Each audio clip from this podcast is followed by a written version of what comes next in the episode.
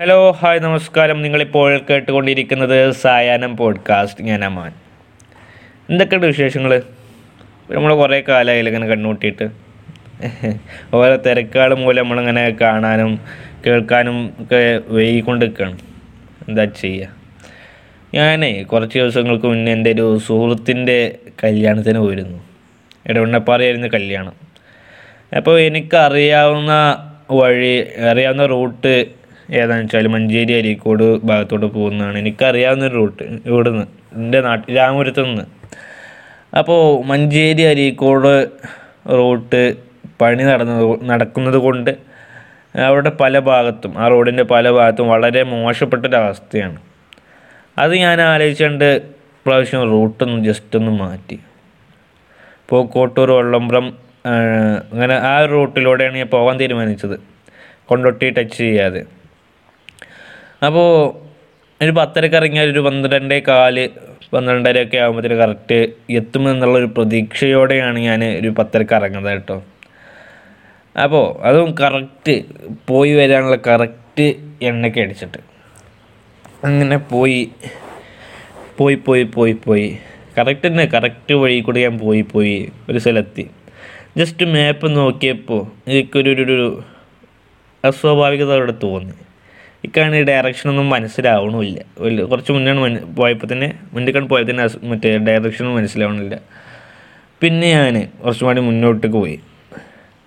ഞാൻ പറഞ്ഞല്ലോ കൊണ്ടോട്ട് ടച്ച് ചെയ്യാതെയാണ് പോകണമെന്നുള്ളത് അപ്പോൾ കുറച്ച് മുന്നോട്ട് ചെന്നപ്പോൾ എനിക്ക് തോന്നി ഇത് കൊണ്ടോട്ടി പോലെ തന്നെ ഒരു സ്ഥലമാണ്. നല്ല പരിചയമുണ്ട് ഇവിടേക്ക്.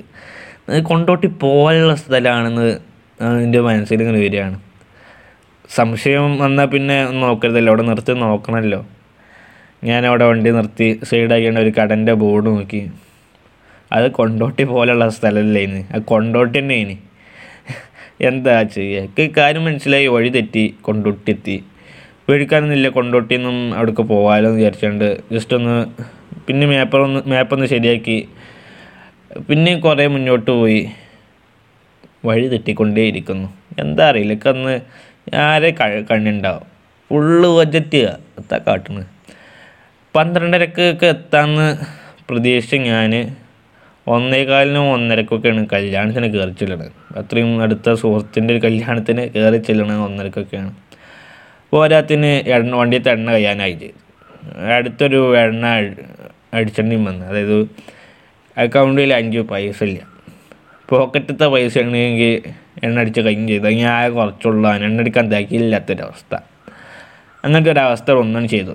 അതായത് കയ്യിൽ കറക്റ്റ് പൈസ ഉണ്ടായിരുന്നുള്ളൂ ഇത് കുറച്ച് എണ്ണ അടിച്ചു രാവിലെ തന്നെ എണ്ണ അടിച്ചു പോ അല്ല പോരാൻ നേരത്തിന് എണ്ണ അടിച്ചു അങ്ങനെയൊക്കെ ഒരു അവസ്ഥ. കയ്യിലാണ് ഇനി എണ്ണ ഒരു പൈസ ഇല്ല. പാപ്പരാസേ.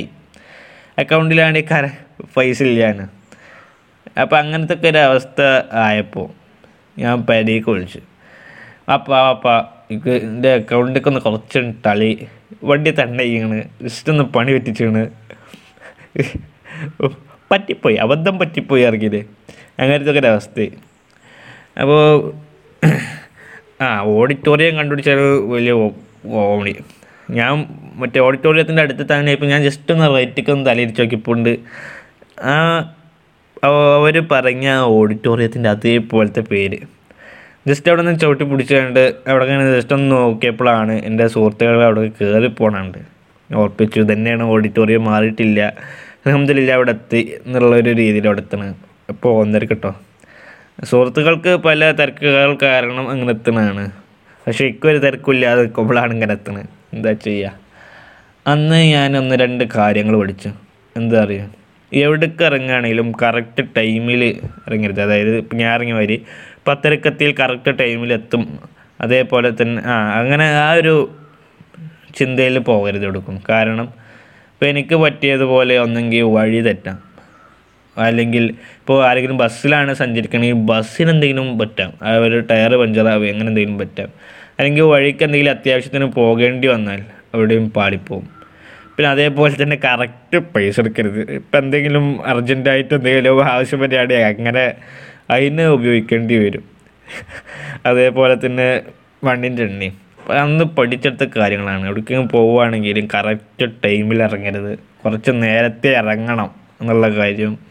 പിന്നെ പണമാണെങ്കിലും കുറച്ച് ആവശ്യത്തിലധികം കുറച്ച് നമ്മുടെ കയ്യിൽ സ്റ്റോക്ക് ഉണ്ടായിരിക്കണം എന്നുള്ളത് ഞാൻ ഞാൻ പഠിച്ചെടുത്ത കാര്യമാണ്. പഠിച്ചോന്റെ ഭാഗ്യം കൊണ്ട് ഞാനന്ന് പോയത് കല്യാണത്തിനായി വല്ല പരീക്ഷക്കോ അങ്ങനത്തെ ഉള്ള കാര്യത്തിനുമാണ് ഞാൻ പണ്ടാരടങ്ങിയത് അപ്പോൾ ഇന്നത്തെ എപ്പിസോഡ് ഇത്രേ ഉള്ളൂ.